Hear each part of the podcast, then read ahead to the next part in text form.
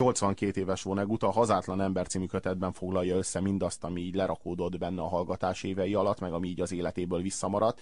Hát egy kicsit olyan, mint, a, mint az őszikék aranynál, az arany életműben. Tehát egy hosszú hallgatás szakít meg ezzel. És akkor ebből idéznék, csak azért, hogy lássátok, hogy, hogy van a csávónak önkritikai érzéke, és hogy Amerika, mert hogy ő, be, ő ugyebár egy amerikai író, még nem elveszett teljesen, tehát léteznek azok a vélemények, amelyekre építeni lehet.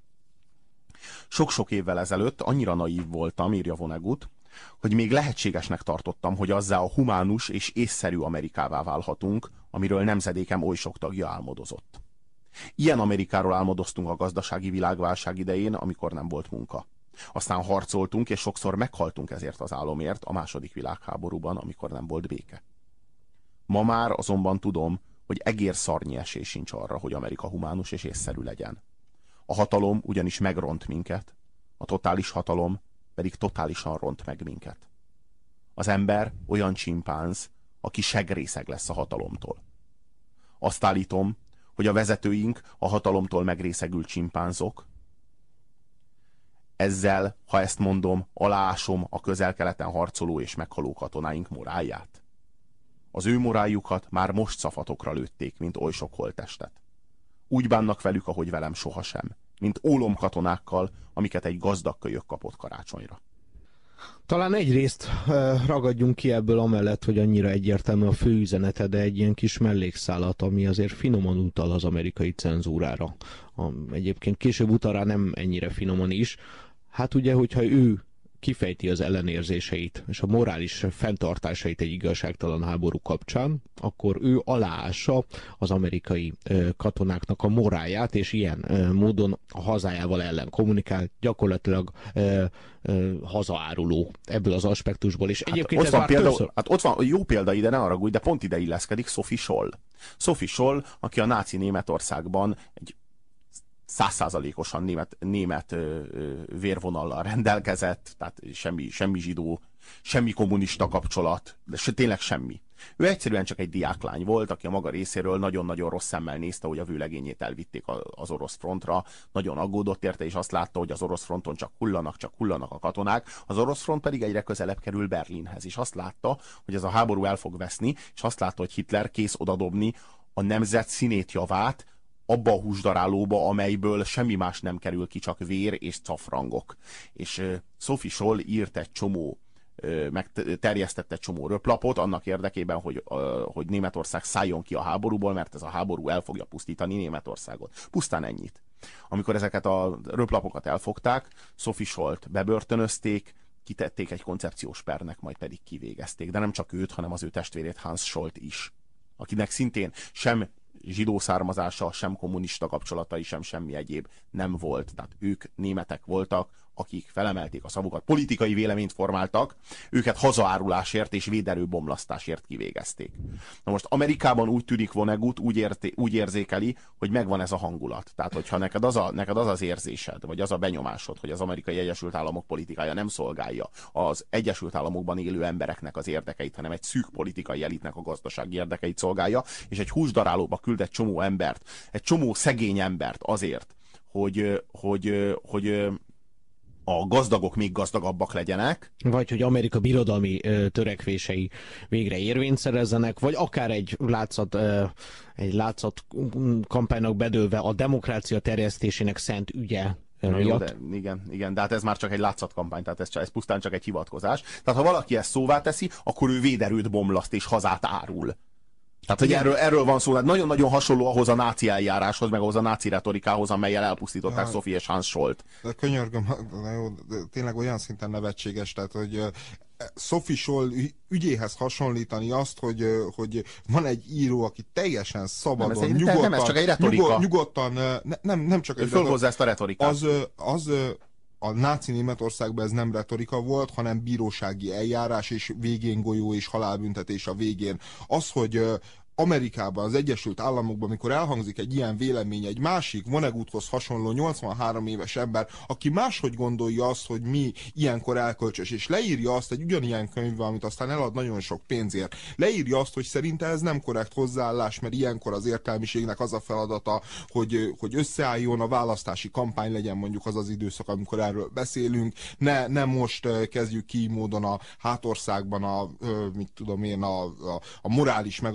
megalapozottságát a háborúnak, akkor én azt gondolom, hogy ő sem él mással, mint Vonnegut a véleménynyilvánítás szabadságával, és az amerikai Egyesült Államoknak van egy alkotmánya, ami ezt mind Vonnegutnak, mind azoknak, akik nem értenek vele egyet, biztosítja. És ezek után a harmadik birodalmat idehozni, és hát most önmagában mondjuk persze a felvetés, tehát hogy a felvezetés az volt, a felvezetés ennek az egész Vonnegutos írománynak, hogy hát aranyőszikéje Vörös Sándor teljesség felé az élet nagy kérdése érdekeiről való ugye elmélkedés, majd, ma, majd ezt az embert, ami szerintem mondjuk ez alapján a részlet után el, elég erős túlzásnak tűnik a szemembe, majd utána ezt az embert, mint valami mártírt mutatjátok fel, aki, akit éppen most akarnak megfeszíteni az, Egyesült, az Egyesült Államokban. Államokban érvényesített retorikára utal, amely retorika szerint, aki kritizálja az Egyesült Államok külpolitikáját. Az Egyesült Államokban nem retorika van érvényesítve, hanem jogszabályok. Egy jogállam, egy jogállam és mondjuk egy diktatúra között ez a a különbség. Egy jogállam és egy diktatúra között az a különbség, hogy nem tart fogva koncentrációs táborokban embereket eljárás, ö, olyan eljárás alá vonva, amelyben nincsen ügyvéd, amelyben nincsen nyilvánosság, nem zár embereket börtönbe csak és kizárólag azért, mert ő szerinte terrorizmussal gyanúsíthatóak.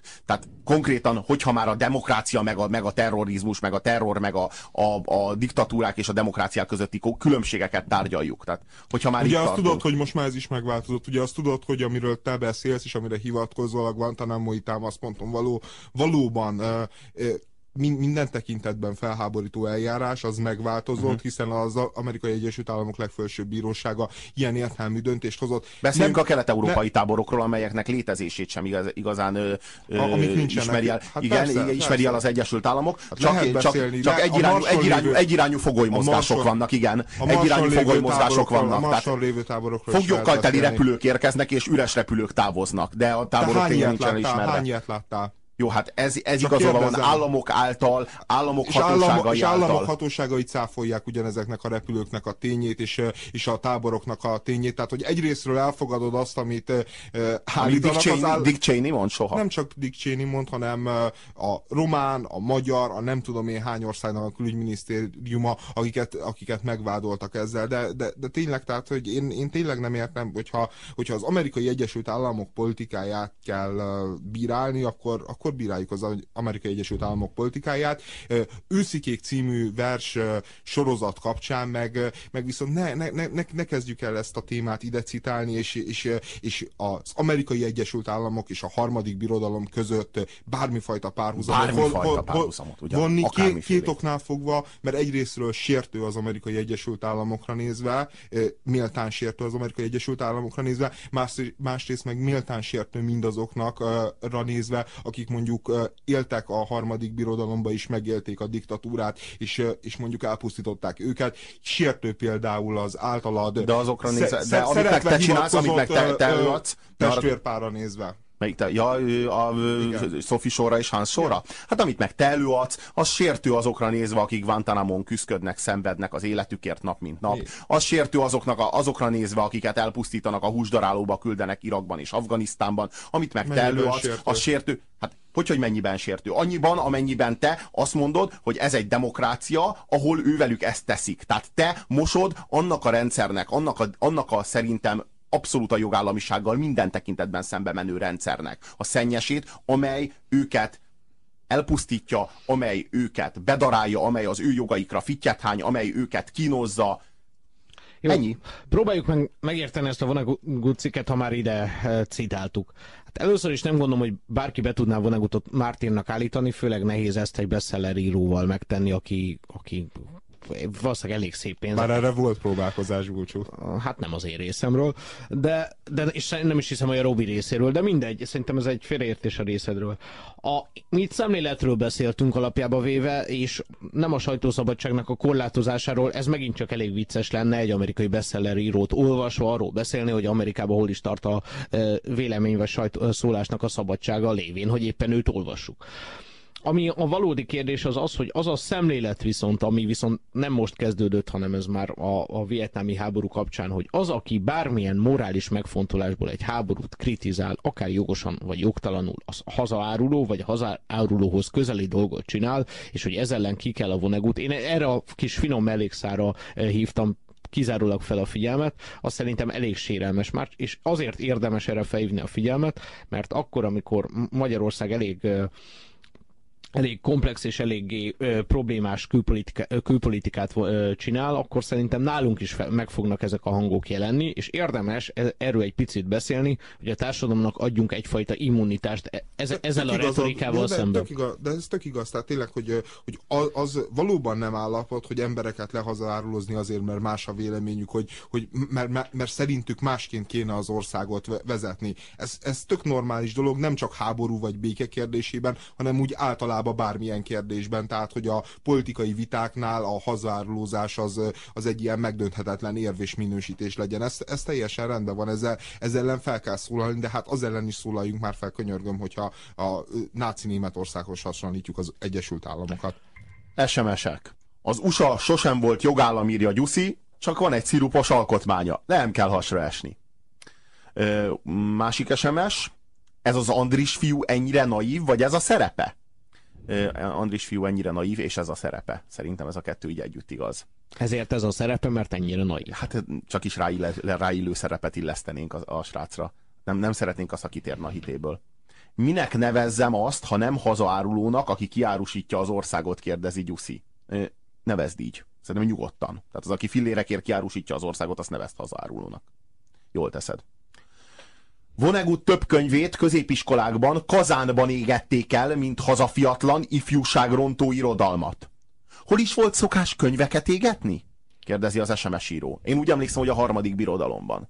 Jó, a, a dolog azért nem pontos természetesen, mert az, hogy állampolgárok egy csoportja fel van háborodva bizonyos irodalmi, vagy akármilyen termékeken, és ezért azokat szépen felgyújtja, az egy dolog. De megint más dolog, hogyha az államnak a, van egy állami cenzúrázás, aminek aminek részeként fognak könyveket és mágiára vetnek. Szóval a két dolog azért nem ugyanaz. És betörnek a könyvtárakba, meg az ö, könyvesboltokba, és onnét tépik ki, és viszik az utcára. Tehát azért na, nagy különbség, amikor az ember a magántulajdonát bármilyen módon megsemmisíti, vagy elégeti, akár tiltakozás gyaránt, az, az egy jogállamban, egy demokráciában tök normális és bevett forma, és megint más, amikor az állam így demonstrálja, hogy milyen gondolatokkal ő nem ért egyet. Hát tehát, arról tehát van itt de az, az, ebben az, az SMS-ben nem pontosan, ebben az SMS-ben nem pontosan arról van szó, hogy emberek elégették a saját könyveiket, hanem arról van szó, hogy iskolákban demonstratíve, kollektíve elégették a Vonnegut könyveket. Ez azt jelenti, hogy az iskolának a tulajdonában lévő Vonnegut könyveket, hogy az iskolában az iskola tanuló számára a Vonnegut ne legyen hozzáférhető, mivel Vonnegut az egy ifjúság romboló irodalom. Nem az történt, hogy az iskola azt mondta, hogy mindenki égesse a saját Vonnegut könyvét otthon, hanem hogy, rendez, hogy raktak egy szép nagy fákját a kosárlabdapályán, fákját, mágiát a kosárlabdapályán, és arra a mágiára vetették az iskolának a Vonnegut könyveit. Na, szóval erről van szó. Robi, vegyél már visszább, az András jól beszél, speciál elegem van az úszításból, amivel silányítod az összes műsort, ahova betolod magad, írja Ica. Hmm, hmm. Ica, köszönjük, köszönjük az építő kritikát. Robi, hogyha vala meg fog jelenni könyved, akkor pusztán morális és közerkölcsi és közízlésbeli megfontolásokból szép nagy mágiára, mágián fogom azokat felgyújtani, és hivatkozok a közmorára. Na jó, de légy szíves, tedd is meg, mert onnantól kezdve igazam lesz minden, minden sorában annak a könyvnek, amit elégetsz. árulózlak. Ja, ja, ja. Hétköznap reggel vonegutat olvasni egy kereskedelmi rádióban? Aztán azon vita, aztán vitatkozni róla? Hárman háromféle véleményt megszólaltatni? Na, ezt nem, írja Mendel. Köszönjük, Mendel, ér, ér, érezzük az iróniát. Vonnegut felidézi a század elejének amerikai szocialistáit, mert hogy őket tartja hiteles és autentikus képviselőinek, a, a, a szocializmus eszméjének. Eugene Debstre utal, aki 1926-ban halt meg, amikor én, írja Vonnegut, még négy éves sem voltam, ötször indult a szocialista párt elnök jelöltjeként. 1912-ben 900 ezer szavazatot szerzett, ami az összes szavazat mintegy 6%-a volt, ha egyáltalán el tudnak képzelni egy ilyen arányt. A kampánya során ezt mondta. Amíg létezik alsóbb néposztály, én hozzátartozom. Amíg létezik bűnöző népréteg, én hozzátartozom. Amíg egyetlen lélek is börtönben van, én sem vagyok szabad. Amikor reggel kakasszóra kipattanak az ágyból, valahogy nem szeretnék azt mondani, ugye? Amíg létezik alsóbb néposztály, én hozzátartozom. Amíg létezik bűnöző népréteg, én hozzátartozom. Amíg egyetlen lélek is börtönben van, én sem vagyok szabad. Vagy mit szólnának Jézus hegyi beszédéhez és a boldogságokhoz? Boldogok a szelídek, mert övék lesz a föld. Boldogok az irgalmasok, mert majd nekik is irgalmaznak. Boldogok a békességben élők, mert Isten fiainak hívják majd őket. És így tovább. Nem épp a republikánusok programja, írja Vonnegut. Nem épp George W. Bush, Dick Cheney vagy Donald Rumsfeld szövege. Nem tudom miért, de a legharsányabb keresztények sosem beszélnek a boldogságokról. Viszont gyakran könnyes szemmel követelik, hogy a középületekben függesszék ki a tíz parancsolatot. Ami persze Mózesé és nem Jézusé. Még egyiket sem hallottam, hogy azt követelte volna, hogy a hegyi beszédet és a boldogságokat függesszék ki bárhová. A boldogok az irgalmasokat a tárgyalótermekben? A boldogok a békességben élőket a Pentagonban? Ugyan már. Ezért van az, írja Vonnegut, hogy a bárki számára elegendő idealizmus nem illatosított rózsaszín felhőkből áll. Ez a törvény. Ez az Egyesült Államok alkotmánya. Én a magam részéről úgy érzem, hogy az országunkat, melynek alkotmányáért egy igazságos háborúban harcoltam, utalva Negut a második világháborúra, ahol szolgált, akár a marslakók és a hullarablók is megszállhatták volna. Néha azt kívánom, bár csak így lenne. Ehelyett az történt, hogy a néma filmek legbugyutább zsaróira emlékeztető puccsal ragadták el tőlünk. Mármint a hatalmat az Egyesült Államokban ha valakit PS-nek nevezünk, akkor ugyanolyan tökéletesen elfogadható diagnózist adunk, mint ha azt mondanánk, hogy vakbélgyulladása vagy lábgombája van. A PS az a pszichopata személyiség. A pszichopata személyiség, tehát egy kortünetről, egy betegségről beszélünk. A pszichopata személyiségekről szóló klasszikus irodalom dr. Harvey Checkley az épelmű, épelmélyűség maszkia című kötete. Dr. Checkley a Georgiai Orvosi Egyetem klinikai pszichiátria professzora volt, és 41-ben adta ki híres könyvét. Olvassák el! Vannak, akik süketnek születnek, vannak, akik vaknak, stb. Ez a könyv azokról a vele születetten szellemi fogyatékos emberekről szól, akik az egész országot és a bolygó számos egyéb részét teljesen megbolondítják. Itt a politikai elitről beszél. Ezek az emberek lelkiismeret nélkül születtek, és egyszer csak olyan helyzetbe kerültek, hogy bármit megtehetnek. A PS-ek szalonképesek. Pontosan tudják, milyen szenvedést okoznak tetteikkel másoknak, de egyszerűen nem foglalkoznak vele. Nem is képesek foglalkozni vele, ugyanis elmebetegek. Hiányzik egy kerekük. És van-e szindróma, mely jellemzőbb az Enron, a WorldCom és a, további és a világ további számos vezetőjére, akik tönkretették alkalmazottaikat, befektetőiket és az országot, miközben meggazdagodtak, és akik ennek ellenére is olyan makulátlannak érzik magukat, mint a ma született bárány. Szemük sem rebben arra, hogy ki mit mond, vagy, vagy nekik, vagy róluk. És fenntartanak egy háborút, ami a milliómosokból milliárdosokat, és a milliárdosokból trilliárdosokat csinál. Ővék a tévé, és ők pénzelik George Bush-t, és nem azért, mert ellenzi a melegek házasságkötését. Olyan sok szívtelen ö, ö, pszicho, ö, pszichopata személyiség van most pozíciókban a szövetségi kormányban, mintha vezetők lennének, és nem pedig betegek. Átvették az irányítást átvették a kommunikáció és az iskolák irányítását, úgyhogy ennyi erővel akár a megszállt Lengyelország is lehetnénk. Intellektuális kalandozások Wittgenstein ki nem adott műveivel és Thomas Mann ismeretlen novelláival. Na nem. Közérdekűek vagyunk, és közérdeklődésre tartunk számot. Hogy állunk a közérdeklődéssel, Robi? Vonnegut humanista és baloldali, mint Jézus, írja az SMS író. Szervusztok! Tömören. Az átkosban nyaltuk az USA hátsóját. Elnézve Nagasakit, Hiroshimát, Koreát, most a németek seggét nyaljuk. Változnak az idők, írja Némo. Hú, hú, hú, de egy kemény SMS. Szóval van itt ez az SMS, ami arról szól, amit Ica ír, és arról szól, hogy én uszítássá silányítom az összes műsort, ahova betolom magam. Kedves Ica, én ebben a műsorban nem betoltam magam, hanem kitaláltam. Tudod? Tehát ez, eb, ebben a műsorban én nem betoltam magam, én ezt a műsort kiötöltem. Amit te most hallgatsz, az az, az, az az én ötletem. Én gondoltam ki ezt a műsort, hogy ez ilyen legyen, két kollégámmal, úgyhogy nem arról van szó, hogy volt ez a műsor, és én idejöttem és lesilányítottam erre a szintre. Ez a műsor ezen a szinten született, és ezen a, amíg lesz, ezen a szinten fog állni. Itt a szokjál hozzá, és tekerj el a 88 egyről, ha nem tetszik. Jó, kicsit... Vonegutnak van egy kemény kijelentése. Arra vonatkozóan, hogy kétféle áldozata van a háborúnak Irakban például. Az egyik fajta áldozat az, aki a származása miatt hal meg, ezek a, gondolom az iraki, iraki áldozatok, a másik pedig, aki a társadalmi helyzetei miatt hal meg, ezek pedig az amerikai áldozatok. Tehát konkrétan arról van szó, hogy a gazdag fehér protestánsok Amerikában ö, lemészároltatják az arab származású muszlimokat, a alacsony néposztályokhoz tartozó fekete, fekete illetve fehér amerikaiakkal, illetve viszont. Ö, aztán van egy olyan kijelentése Vonegutnak, hogy a második világháború a gazdagokból milliómosokat csinált. Vietnám a milliómosokból milliárdosokat csinált. Irak a milliárdosokból trilliárdosokat csinált. Ezt nevezem én fejlődésnek, írja Vonegut. Haló, haló. Igen. Jó reggelt kívánok! Jó reggelt! Vissza is elnézést kérek mindenkitől, a műsort szívesen hallgatom, pláne ha többen vagytok. A Robinak a következőre reagált, amikor az András felszólította, hogy ne vonjon párhuzamot ezzel a bizonyos nővel a náci Németországban, igaz? És erről igenis ez a véleményem. A másik... Melyik műsort silányítottam még én ezen kívül uszítással?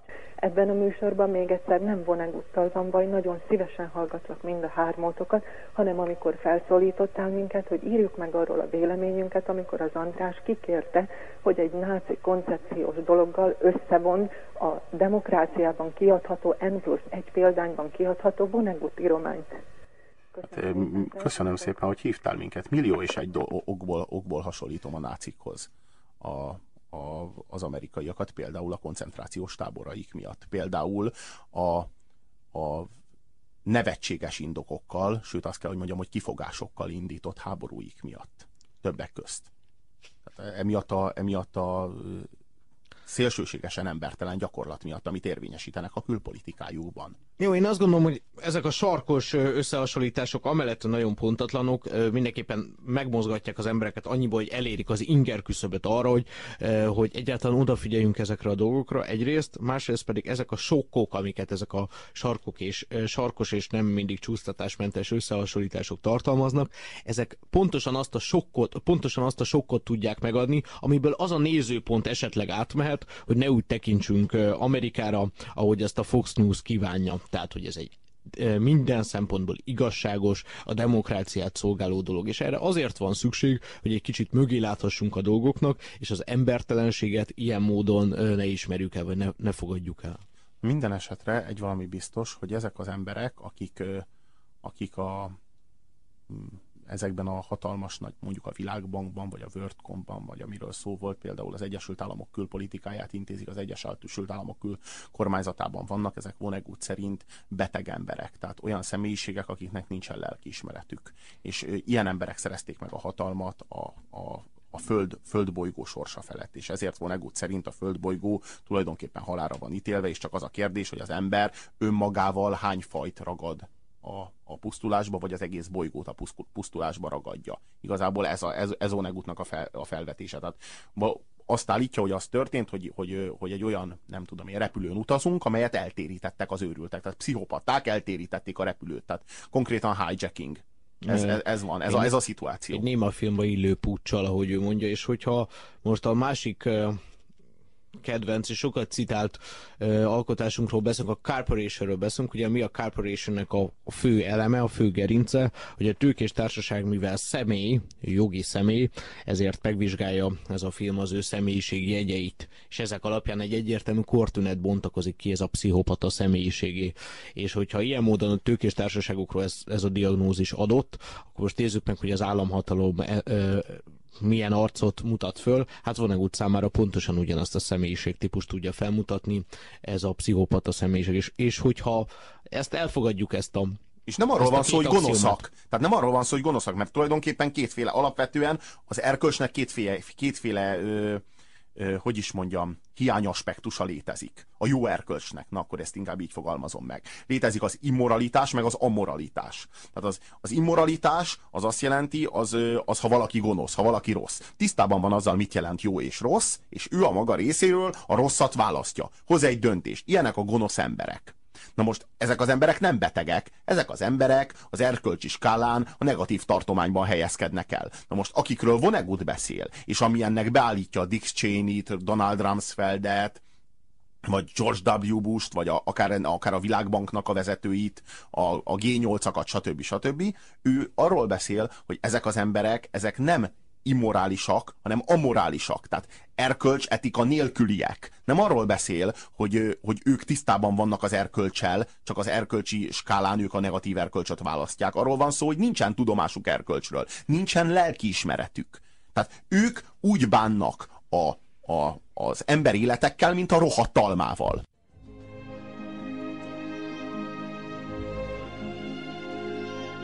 Baráti beszélgetés az élet nagy kérdéseiről. Na ezt nem. A kérdések jöhetnek, de a barátságot felejtsük el. A két atombomba nem, erben, nem emberiség ellenes büntet? És az indiánok lemészárlása és kirablása alkotmányos és demokratikus volt? kérdezi P. Sőt, hát az utóbbi 20-30 évben az Egyesült Államok olyan mennyiségű terrorakciót hajtott végre Latin Amerikában, amiről szó sem esik, és sehol nincsen szó róla. Az Egyesült Államok, tehát tele, tel is tele van az Egyesült Államok történelme ilyen akciókkal. A koncentrációs tábort az angolok találták fel 902-ben a burok elleni háborúban, ez így van. Mi a címe ennek a Vonnegut könyvnek? A hazátlan ember a címe ennek a Vonnegut könyvnek. Kurt Vonnegut könyvéből idéztek, mi a címe? Hát így van, a hazátlan ember a címe. A náci párhuzam teljesen áll, írja Joke, utálom az USA-t, még sokkal jobban, mint annak idején a Szovjetuniót. Az USA sem a Kánaán hazája, csak jó a reklámja. Na hát ennyit tesz a marketing.